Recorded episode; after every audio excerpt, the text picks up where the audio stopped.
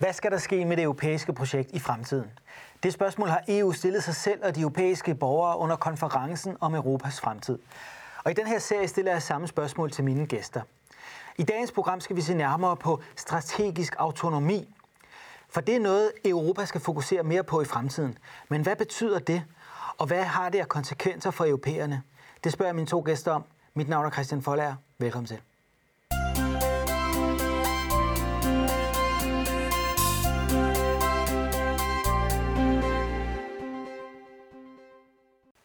Og også velkommen til mine to gæster. Joachim Finkelmann, direktør for D I Forsvar og Sikkerhed. Kan du sige lidt om, hvad, hvad I laver i? Jamen, D I Forsvar og Sikkerhed er Danmarks brancheorganisation for forsvars-, rum- og sikkerhedsindustrien. Øh, og vi varetager jo vores medlemmers interesser, har omkring halvfems medlemmer øh, og er en del af dansk industri. Og også velkommen til dig, Mikkel Vedby Rasmussen, professor og dekan ved Københavns Universitet. Og så også forfatter til den her bog, som du er aktuel med, Krisesamfundet.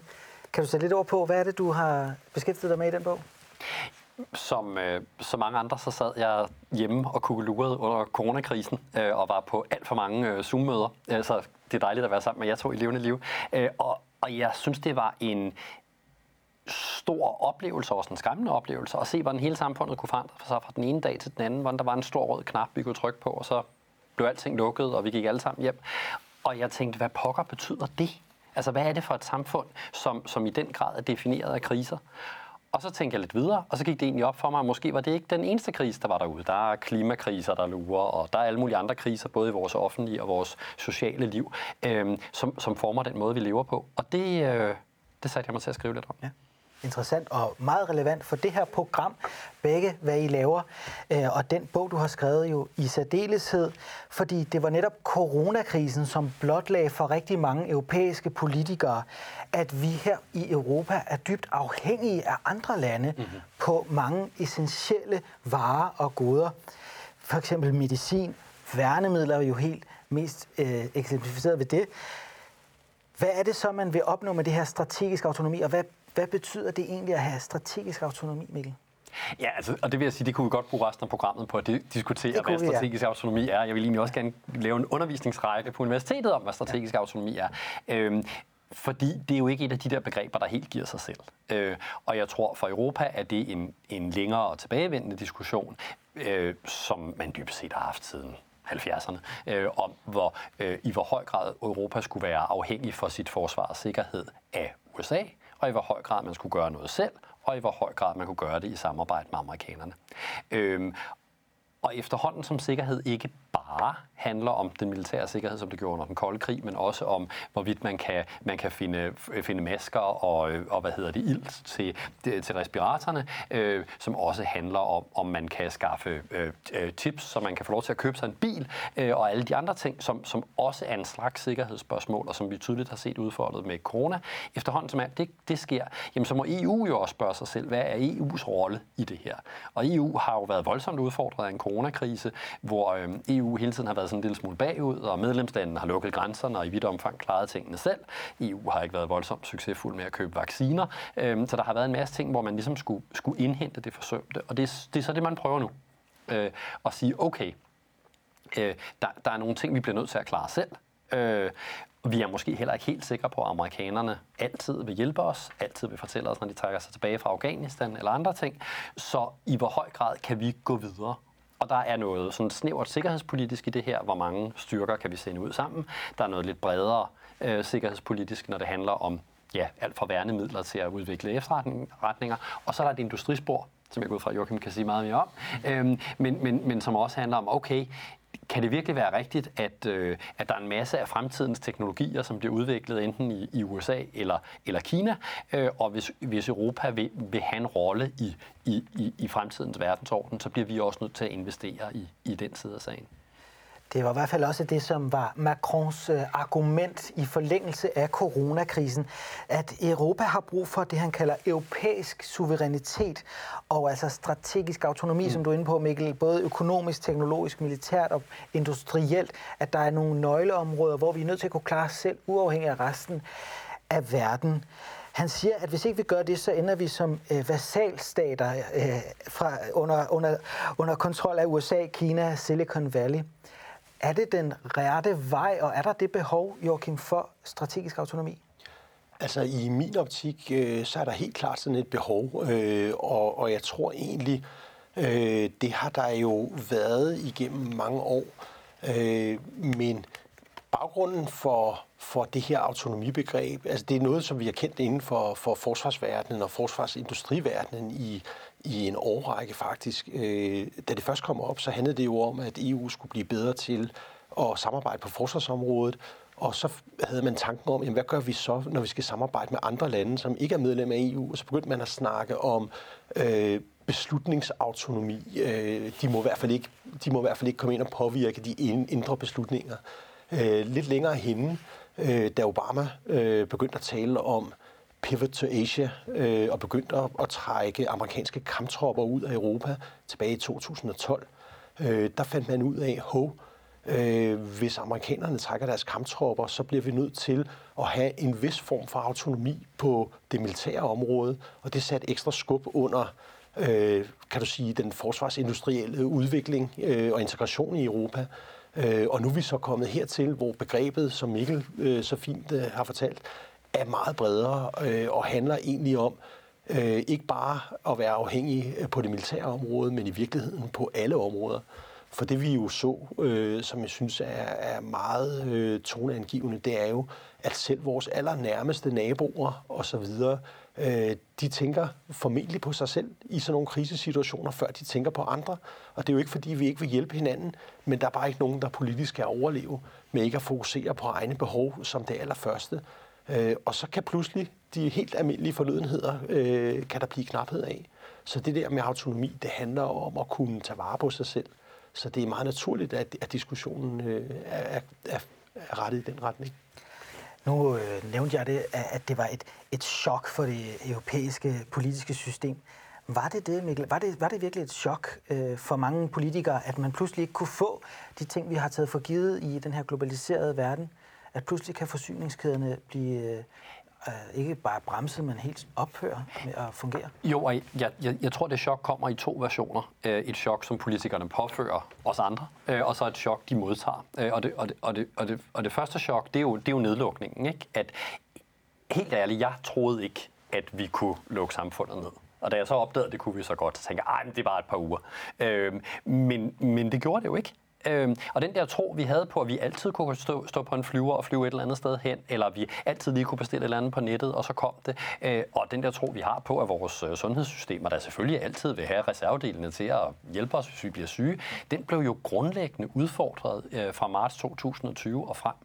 Øh, men, men det var jo et... et, et hvis jeg må sige det på den måde, sådan et politisk, øh, et politisk lavet chok. Øhm, altså ligesom du kan lave chok på økonomien ved at sende en masse penge ud med ens finanspolitik eller sådan noget. Det, det, det var noget, hvor staten styrede samfundet og viste, hey, det er os, der bestemmer. Og sådan er det jo, men det kunne godt være noget, vi kunne glemme, men det blev vi så mindet om. Det chok, vi møder for øjeblikket, kan man ikke kontrollere så meget politisk. Øh, hvor de globale forsyningskæder, de, de er blevet kappet under corona, og det tager lang tid at reetablere dem, og måske er der mange steder, hvor man ikke har lyst til det. Øh, altså, amerikanerne øh, er begyndt at tale om, at de egentlig gerne vil lave chips selv, øh, så de ikke skulle være afhængige af, at de blev produceret i Asien. Øh, øh, hvis, hvis der er nogen af jer eller nogen af seerne, der har prøvet at købe et eller andet for nylig, så vil I vide, at det kan tage et stykke tid. Øh, er, det egentlig, er det særlig smart for den måde, vi indretter, vi indretter vores samfund på? Øh, regeringen overvejer at investere i vaccineproduktion, som man jo ellers lige havde solgt fra, øh, netop for at sige, hey, det var måske noget, som vi egentlig gerne ville, ville, ville kontrollere selv. Og hvis jeg ved en ting om sikkerhedspolitik, så er det, at, at hvis man får chok udefra, så er reaktionen hos politikere som regel, okay, der er noget, vi ikke kan kontrollere. Det vælgerne vil sige til os, det er, det er jeres job at kontrollere det, så hvordan kan vi finde måder at kontrollere det på? Og jeg tror meget af det, Macron taler om, når han taler om autonomi, det handler om det. Altså politikere, der prøver at finde et svar til deres vælgere på, hvad de skal stille op med den usikkerhed, der følger af, at det her så tydeligt har vist, at, at den måde, vi har indrettet globale øh, værdikæder på i øh, de sidste tyve til tredive år, gør os utrolig sårbare. Altså ikke bare for de ting, der sker under sådan en coronakrise, men jo også for dem, der sidder i den anden ende af den her produktionskæde. Ikke? Fordi det er jo i vidt omfang kineserne, Øh, den måde, vi har lavet økonomisk vækst på de sidste tyve til tredive år, har været, at kineserne kunne lave ting billige, øh, og, og derfor er meget produktion eller dele af den flyttet ud af Europa. Men Men det coronakrisen vel også for alvor har efterladt os med, det er ikke alting, der kommer fra Kina, er en god ting. Øh, og meget af Kinas omdømme er der i høj grad blevet udfordret af, af corona. Så fornemmelsen af, at der, sidder, at der sker nogle ting derude, som vi ikke kan kontrollere, men det er måske kineserne, der kontrollerer det, det vækker også et ønske om, at hey, vi skal have mere kontrol med ting. Og det er så måske en europæisk kontrol. Og er det derved også et udtryk for en stigende mistillid mellem stormagterne i verden? For nu nævnte du, mm. at amerikanerne gerne vil producere computerchips mm. selv. Kineserne har også et, et mål for det, fordi meget af det foregår faktisk i Taiwan. Ja, og europæerne har nu også et mål for computerchips. Er det en form for afkobling fra den globalisering, vi har kendt, fordi der pludselig er opstået en enorm mistillid mellem landene i verden? Jeg ved ikke, om det er en afkobling. Øh, det er jeg ikke sikker på, at jeg vil bruge det ord, men, men det er klart, at øh, enhver form for øh, tilbagevenden til, til en eller anden national øh, tilgang til, til at løse problemer, det kan godt blive ses udefra som, som værende protektionisme eller øh, nationalisme for den sags skyld. Øh, og det tror jeg ikke... Øh, altså, Det tror jeg ikke, at der er nogen grund til at kalde for afkobling. Det vigtige er, at man hele tiden har for øje, at der er stadigvæk udfordringer på klimaområdet og på alle mulige andre områder, hvor vi er nødt til at have et internationalt samarbejde. Så det er koblingen mm. mellem at, at kunne tage vare på sig selv, først og fremmest, fordi man skal gøre sig lidt uafhængig af andre, og så i virkeligheden også stå sammen. Jeg tror også, det er det, som, som øh, udtrykket blev drejet lidt til at hedde åben. Øh, ja. øh, hvad hedder det? Strategisk, strategisk autonomi, autonomi mm. også, øh, var... som egentlig handler lidt om det her med, hov, hvordan bliver det opfattet, hvis vi lukker os om os selv lige om lidt, når al vores handel den, øh, mm. også er ekstern og så videre. Ikke? Så, så... Jamen noget et, et kompromis mellem franskmændene og, og, og tyskerne. Franskmændene ville have strategisk autonomi. Tyskerne ønskede nemlig, at det skulle hedde åben, fordi man stadig gerne vil handle også med kineserne, mm. og det blev så det, der blev formuleringen. Men det har jo sat gang i en masse ting nede i Europa-kommissionen. Blandt andet så er man begyndt at lave sådan nogle analyser af strategiske afhængighedsforhold. Det har man ikke gjort tidligere, men for at prøve at afdække, jamen, hvor stort er problemet. Så man har faktisk heller ikke haft det overblik. Og der har de identificeret fem tusind to hundrede, øh, eller de har analyseret fem tusind to hundrede produkter og har identificeret et hundrede og syvogtyve produkter, hvor man er meget, meget følsom på nogle ret afgørende øh, øh, varer øh, og så videre. Det er jo for eksempel sådan noget som lægemidler, hvor firs procent bliver produceret i Kina. Har man på en eller anden måde været en smule naiv, når man har tilladt en udvikling, der har gjort os så afhængige af vores vel hovedmodstandere på den globale scene? Jo, men det, det mente vi jo ikke, kineserne var, da vi, da vi gjorde det. Ja. Øhm, og, og, og som Joachim jo meget rigtigt sagde, så... Øh så er strategisk autonomi jo ikke hverken gratis eller, eller nødvendigvis øh, det, man har lyst til at gå efter. Altså, jeg, jeg tror, alle de vestlige lande for øjeblikket er dybt splittet mod nogle, sådan nogle øh, nationale sikkerhedsinteresser, hvor det handler om, at kineserne skal blande sig så lidt som muligt i noget som helst. Øh, og så en, en anden og måske lige så stærk øh, grundlæggende behov for at tro på, at samhandel egentlig er meget godt, altså både for vores økonomier, øh, men egentlig også for, at, at øh, at hvis vi stopper med det, så giver vi helt slip på Kina. Øhm, og den eneste måde, vi virkelig, mulighed, vi virkelig har for at påvirke kineserne, den eneste mulighed, vi virkelig har for ikke at være helt sikker på at ende i krig med dem, det er jo netop ved at handle med dem og være sammen med dem i øvrigt. Ikke? Og som, som, som amerikanerne jo ofte påpeger, hvilket de er fuldstændig ret i, øh, så øh, langt den meste C O to-udledning, der er, der er kommet til siden midt halvfemserne, den foregår i, i Kina og og Indien og andre steder i Asien. Så hvis vi gerne vil have styr på klimaudfordringerne og alt muligt andet, så skal vi tale med kineserne. Så jeg synes i virkeligheden, der, der hvor balancen ligger, og det er måske også derfor, altså selvom det der med, med åben autonomi, jo simpelthen, det bliver ikke mere E U-agtigt i sit sprogbrug, vel, man ved, man ved knap, hvad det i virkeligheden betyder, så er det måske ikke så dumt. Fordi det vil i virkeligheden siger et eller andet om, at man skal prøve, man skal prøve at balancere behovet for, at man ikke er i lommen på folk, med at man jo altid vil have en eller anden form for gensidig afhængighed, ikke? Jeg synes faktisk, at von der Leyen sagde det meget godt, da hun holdt sin State of the Union-tale, hvor jeg tror, hun sagde noget i stil med, at kineserne er både en forhandlingspart, det er en økonomisk konkurrent, og så er det en systemisk rival. Mm. Jeg tror, det var sådan, hun, det var det, hun kendetegnede det. Og, øh, og det er et meget godt billede på det, som du siger, at det er ikke sort og hvidt. Der er forskellige relationer i forhold til forskellige områder, hvor vi skal ind og påvirke kineserne på forskellige vis.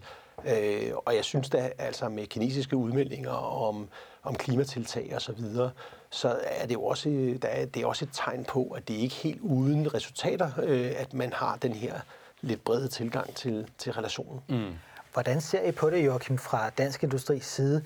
Det med, at man nu har fået en ny industristrategi, der satser på produktion i Europa inden for afgørende øh, varer og produkter. Altså det kunne være medicin og farmaceutiske produkter. Det er også sådan noget som forsvars- og rumfartsindustrien. Er det en god idé at trække det tilbage til Europa?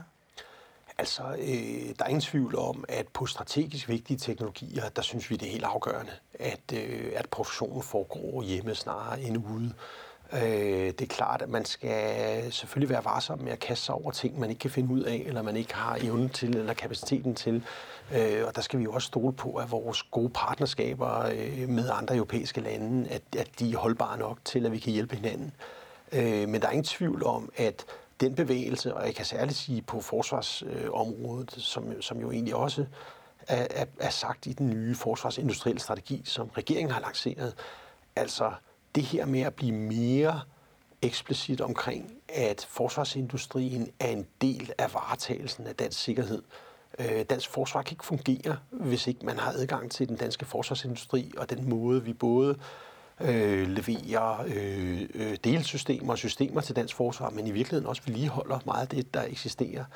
Og så er man tilbage til sådan en helt basal sikkerhedspolitisk ting om, at alt det med sygdomme og madvarer og alt sådan noget, det betyder ikke noget, hvis ikke vi kan forsvare os selv, og hvis ikke vi har sådan en basal øh, frihed. Så, så egentlig øh, en, øh, en, en vigtig ting, men, men jeg siger ikke, at det skal være sådan på alle områder. Jeg tror, det er ret vigtigt, at man meget specifikt går ned og siger, hvad er egentlig kritisk for os, og hvor, øh, hvor kan vi egentlig gå sammen med andre. Øh, så det håber jeg, at også resultatet bliver af, af E U's øvelse, at man sådan prøver at sige, jamen, hvor, øh, hvor giver det mening, og, og hvor giver det ikke mening. Ser I en splittelse i det her spørgsmål mellem handels- og industrinationer i Europa? Industrinationer, der vil have en interesse i at trække det her hjem til Europa, og handelsnationer som Danmark, der i videst mulig omfang ønsker åben frihandel øh, i så stor en del af verden som muligt. Jo, det er den, jo den klassiske spænding i E U, ikke? Altså, at, at det her er en, en, en sammenslutning af folk, der vil have sådan et, et reguleret marked, de regulerer selv, eller nogen, der vil, der, der vil gå ud i den store verden. Og vil, vil også en balance, der er blevet forrykket med Brexit, øh, som vil have, ja. vil have gjort, at nogle af de Hvor, hvor Storbritannien nok mere traditionelt var på, var på vores side. Men, men meget af den diskussion er, er Europa måske også løb, og verden måske også løbet en lille smule fra. Og det gør, det gør det selvfølgelig også så meget, desto sværere. Fordi øh, hvis E U har stået for noget øh, efter afslutningen af den kolde krig, så har det vel været det, det sted, hvor man åbnede Europa, hvor man, hvor man også åbnede Europa til verden, hvor man var sådan den europæiske udgave af en, af en globaliseret verden. Øh, Og når mange af de ting bliver udfordret, som de gør for øjeblikket, så er der også nogle af de grundlæggende spørgsmål om, hvad E U er og hvad E U skal være, som bliver udfordret. Øh, og der, der tror jeg egentlig meget diskussion omkring Brexit, også fordi det har taget så lang tid, øh, har gjort, at den diskussion i virkeligheden er kommet til at handle om Storbritannien, øh, i stedet for om dem, der bliver tilbage. Øh, og det, jeg, jeg synes, man kan se, der sker nu, og som coronakrisen har, har gjort meget for at rykke, det er at sige, okay, men hvad er det så, E U skal kunne i en fremtid, hvor der er mere global konkurrence, øh, på de der forskellige niveauer, von der Leyen nævnte, øh, men så også, hvor det jo ikke er givet, at E U fortsat er et af de, de største og mest velstående markeder i verden. Mm. Øh, og det er jo en grundlæggende udfordring for den europæiske model, og også en udfordring af, hvor mange penge vi har til at, til at køre E U. Ja, vi har netop også et program i serien om øh, global konkurrenceevne i en øh, globaliseret økonomi. Mm. Joachim, altså hvis man kigger på det øh, udefra, så ligner det jo lidt, at Europa er på vej i en protektionistisk øh, retning. Blandt andet på grund af det her, for udover målet om strategisk autonomi, så er man også gået fra kun at fokusere på mest mulig frihandel, til også det, de nu kalder fair handel. Altså man vil lave handelsaftaler, særdeles med for eksempel kineserne, der i højere grad skal respektere vores interesser i forhold til sådan noget som intellektuelle rettigheder, der ikke sker en dumping på, på altså, produktionsvilkårene i Kina, der gør vores virksomheder mindre konkurrencedygtige. Er det den vej, det går i, i mere protektionistisk Europa? Lidt lukker sig, sådan som Mikkel også var inde på? Jamen altså, jeg, jeg tror helt bestemt, at, at, at den her slags hensyn er kommet for at blive. Øh, men jeg synes også, der er ting, der trækker i, i forskellige retninger. Øh, det er klart, at øh, øh, bare alene samfundsøkonomien tillader ikke, at, at man bliver alt for picky med, øh, hvor det er, man køber sine ting. Øh, for så betyder det, at pludselig kan du kun få halvdelen for pengene, øh, så at sige. Så, så igen her er der behov for at finde en eller anden form for balancegang. Men har vi ikke allerede set det øh, over de sidste øh, håndfulde år, at, at andre elementer, som øh, bruger du børnearbejde, øh, alt muligt andet, begynder så, så småt at, at, at snige sig ind? Altså der, hvor jeg tror i virkeligheden, der kan, der kan blive skabt nogle interessante dilemmaer, det er jo øh, netop dilemmaer mellem øh, det her med at skabe basal sikkerhed, som jo gør, at man for eksempel er nødt til at investere i forsvarsindustri mm. osv., øh, og samtidig have de her øh, både menneskerettighedshensyn og alt muligt andet. Øh, og der, der ligger selvfølgelig en indbygget konflikt øh, i det, øh, men, men verden er jo fyldt af dilemmaer, så, så øh, protektionistisk, det ved jeg ikke rigtigt, om, om jeg vil sige, at der er nok nogen, der kigger ind på Europa, som vil påstå, at E U altid har været protektionistisk. øhm, det kunne da så, godt være nogen, der mente. Det, det, det, det, kunne, der, det kunne da nemt være nogen, der mente, ja. Ikke også? Og, øh, og, og, og der tror jeg egentlig, øh, at vi kan glæde os ved, at der netop er den der balance, som du talte om før, ja. Som handler om handelsnationer øh, frem for øh, produktionsnationer. Øh, eller, så, så der er den der modsætning, som skaber en automatisk balance. Godt nok nogle gange med noget sprogbrug, som er lidt svært at forstå, men det, sådan er det jo i politik. Og det var det, Mikkel var inde på med Brexit, at Storbritannien, som traditionelt har været på handelsnationernes side mm. i den sammenhæng, nu er trådt ud, og det har givet mere ørenlyd til franskmændenes ønsker og om mere statslig kontrol med økonomien.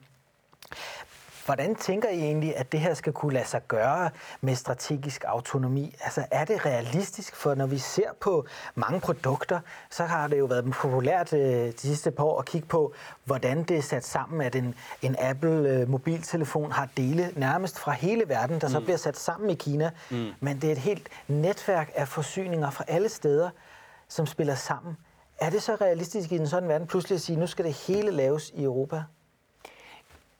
Men, men jeg synes egentlig, det, det, det er den pointe, jeg, jeg prøver at skrive mig frem til i min, i min bog, ikke? At, at, at, at meget af det, vi har kørt globaliseringen på, har jo været et argument om, at det blev nødt til at være sådan. Ja. Øhm, og det viste coronakrisen på godt og ondt jo, at det behøvede det faktisk ikke. Det viser så til gengæld også, at det er rigtig dyrt. Altså, det var det, du sagde, Joachim, ikke? Altså, øh, nå, så kan du ikke få lige så meget for det. Øh, du kan ikke... Øh, altså, det... det de der globale værdikæder har jo gjort, det er jo, at man har kunnet lave nogle meget, meget optimerede processer, øh, øh, og, og det gør ting billigere. Hvis man gør det andet, så, bliver, så er det rigtigt, så er der nogle ting, der er dyrere, og den, det er så prisen for kontrol. Og sådan så verden jo ud for ganske kort tid siden, og sådan kan den selvfølgelig se ud igen. Men, men, men jeg, jeg tror, der er en, nogle grundlæggende politiske debatter omkring det her, som vi først lige er begyndt, som er nationale, men som også er europæiske. Så, så det, jeg egentlig opfatter Europakommissionen på mange måder at gøre her, det er egentlig, de egentlig kridter banen op for en diskussion, snarere end de egentlig afslutter den. Øhm, fordi så er det jo en kon- konkret politisk vurdering af, hvad består autonomi så i? Al- altså, er den, er den national? Du skal have din egen vaccine. Er den, øh, er den europæisk? Europæerne skal lave vaccinen, eller er den vestlig? Det er amerikanerne og europæerne sammen, der laver vaccinen. Ikke? Og der er der mange spørgsmål i spil, og der er også nogle spørgsmål, der handler om, hvem er det så egentlig, der skal tjene penge på det. Og de politiske spil, tror jeg, kommer til at præge meget af europæisk politik, som det vil præge politikken alle mulige andre steder i de næste år. Men det, men det vil koste vækst og velstand, at mere skal ske i Europa? Det vil i hvert fald flytte vækst og velstand. Ja. Til Europa. Ja, eller, øh, ja, eller andre steder hen. Fra, fra eller forbrugere, fra forbrugere ja, jeg tror, det, det flytter ja. mange steder hen. Ja. Ikke? Men det er selvfølgelig klart, at hvis du udelukkende har et beskæftigelsesperspektiv på det her, ikke? Så kan man jo godt være glad for, at man får lov til at, øh, at få nogle arbejdspladser. Ikke? Men så kan man ind i samme problem, som britterne nu har med Brexit, at nogle gange sikrer man sådan nogle arbejdspladser, men så har man pludselig ikke lastbilchauffører, fordi at, øh, de, de så ikke længere kommer ind i engelsk land. Ikke? Hvis vi ser på et andet område, hvor strategisk autonomi er vigtigt, så er det råstoffer. Og det begynder man nu også at arbejde med en strategi for i Europa-Kommissionen. Det er jo ikke bare øh, energi i forhold til gas og olie, det er også sådan noget som øh, hvad hedder det, sjældne jordarter, øh, mineraler osv., som man skal bruge til at lave mobiltelefoner og chips, ikke mindst. Mm. Hvilke udfordringer giver det for Europa, og er det et eksempel på det her med, at Europa nu også skal være en geopolitisk aktør? Vi skal ud og begynde at tænke i, hvordan skaffer vi råstoffer til fremtiden? Jamen, øh, svaret, det korte svar er ja, ja. Det skal vi. Ja. Øh, jeg kan blive dybt bekymret øh, over præcis det her spørgsmål om sjældne jordarter. Ja. Hvorfor? Øh, simpelthen fordi, at kineserne sidder i dag på, jeg tror det er firs procent, eller noget i den stil, af, af verdens produktion af, af de her... Øh, af de her sjældne jordarter. Øh, og, og det er klart, at, øh, at, at de her afhængigheder, øh, betydningen af afhængighederne, er kommet mere frem i lyset, også i lyset af corona, i lyset af nogle andre udviklinger. Øh, globalisering er jo altid blevet portrætteret som en god ting, øh, også fordi vi jo baserer hele E U på, hele E U er baseret på, at jo mere integration der er mellem landene, jo mindre sandsynlighed er der for, at vi går i krig med hinanden. Og, og, og den tanke har man jo også haft over en årrække på en lidt mere global, på en lidt mere global plan. Øh, men når nu vi har fået øjnene op for, at afhængigheder giver også sårbarheder, øh, så er det her område øh, utrolig øh, vigtigt. Og det er jo særligt vigtigt, fordi sjældne jordarter findes blandt andet i det arktiske område, i Grønland. Øh, det er jo en del af det danske kongerige og noget, som... som er øh, drøftet med grønlænderne øh, øh, meget intenst, øh, og, og der er selvfølgelig mange, øh, der er på kig efter, øh, kunne vi lave noget, øh, hvor, øh, hvor vi fik adgang til grønlandske øh, råstoffer. Øh, og, og det mener jeg, jeg mener, det er et, et helt centralt spørgsmål, som europæerne bliver nødt til at interessere sig noget mere for. Mm. Kunne det sætte gang i et øh, stormagtskapløb, øh, Mikkel? Jagten på ressourcer? Åh oh, ja. Yeah. Øh, og ikke mindst i en, i en verden, hvor, hvor klimaforandring jo også både forandrer, hvad vi, hvilke råstoffer vi skal gå til, øh, men, men også hvor, hvor det kan være rentabelt at, at finde dem. Og der er, som Joachim nævnte, det arktiske område jo, jo interessant, fordi der ligger utrolig mange udnyttede ressourcer der, og det bliver relativt nemmere at komme til dem, også efterhånden, som, som prisen på dem stiger, og det så derfor selv i et, i et område med, med meget lidt infrastruktur kan være, kan være, kan være smart at gå til.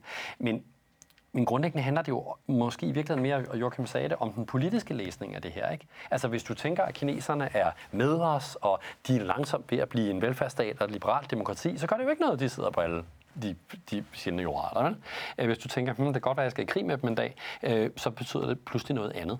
Øh, så meget af den her diskussion illustrerer jo egentlig også, at, at vi har flyttet os fra en tro på, at fremtiden var fredelig og noget, vi havde sammen, til en tro på, at fremtiden er lidt mere konfliktfyldt, og vi vil have modstridende interesser.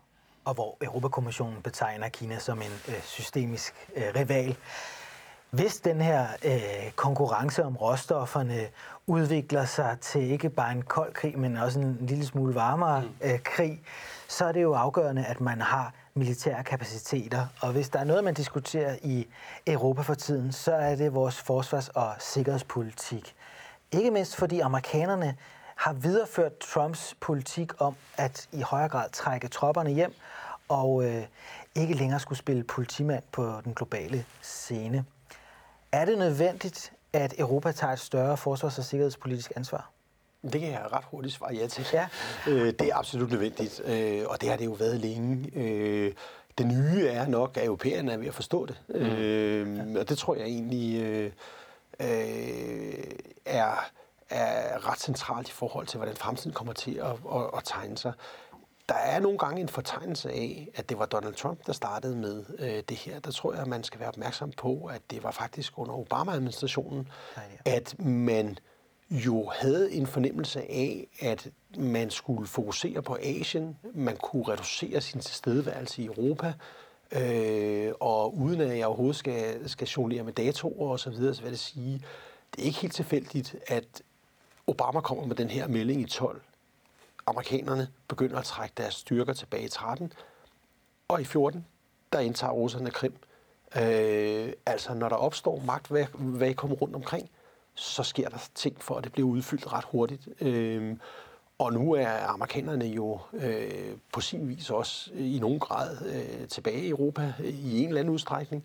Øh, så bare for at sige, at, at øh, det er nødvendigt, at europæerne kan løfte mere. Det er bare blevet mere synligt nu for enhver, tror jeg, end det har været tidligere. For det er forudsætningen for at kunne agere på den globale scene, vel i sidste ende, at man har militære kapaciteter til det? Ja, det er det, og, og jeg tror, øh, altså von der Leyen sagde det også i sin tale, ikke? Altså, nu sagde hun godt nok, øh, hvis F N og NATO ikke agerer, så må Europa kunne noget selv, ikke? Øh, men men øh, franskmændene bruger meget tid på hele tiden at sige, et stærkt Europa og også et stærkt NATO, og det er der faktisk noget om. Mm. Skal vi forberede os på, at amerikanerne helt forlader Europa, eller at NATO måske endda bryder sammen?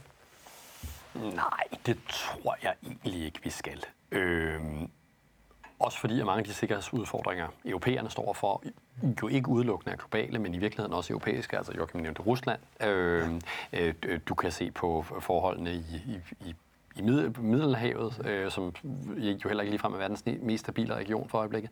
Øh, så, så mange af de sikkerhedspolitiske udfordringer, vi står overfor, og hvor der i hvert fald er vurderingen, at der er brug for mere, øh, mere militært kram for at håndtere dem, jamen de er jo europæiske. Og dem, der har jo amerikanerne jo også en interesse i, at Rusland ikke øh, dominerer det østlige Europa. De har også en interesse i, at, at Kina og, og Rusland ikke får forstærket et fodfæst i Mellemøsten. De har også et interesse i Irans atomvåben osv. osv.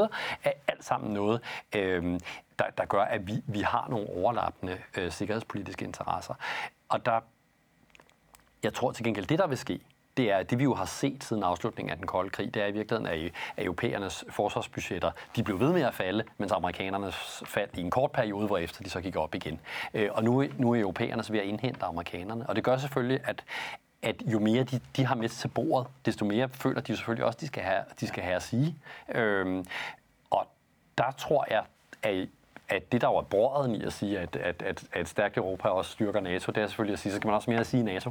Øhm, og der har NATO vel også ændret rolle, kvæg at, at, øh, at med Brexit, så er det faktisk det eneste sted, hvor briterne og E U-landene sammen med amerikanerne så kan sidde sammen øh, og diskutere nogle ting. Og da briterne jo stadigvæk står for vel sådan en, en, en fjerdedel af et samlet øh, europæisk forsvarsbudget, så de er jo langt fra nogle ubetydelige spillere i det her.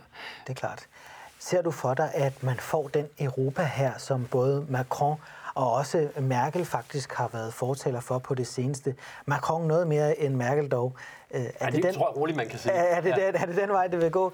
Altså, vi får mener, en Europa her. Den der Europa her, man ja. har talt om i Europa siden, ja, siden halvtredserne, men der er ikke blevet sådan noget. Ja. Øhm, altså, jeg vil sige, hvis man ser tilbage, så er den sikre forudsigelse jo at sige, at der aldrig bliver sådan noget. Ikke? Fordi jo, hver gang klart. man har snakket om det her, så er der aldrig ja. nogensinde blevet sådan noget. Men, men, men, men måske er hele, be, hele det der begreb om Europa her, det er jo jeg talte før om, hvordan nogle gange europæisk politik bliver sådan offer for de der begreber, man ikke helt ved, hvad det betyder.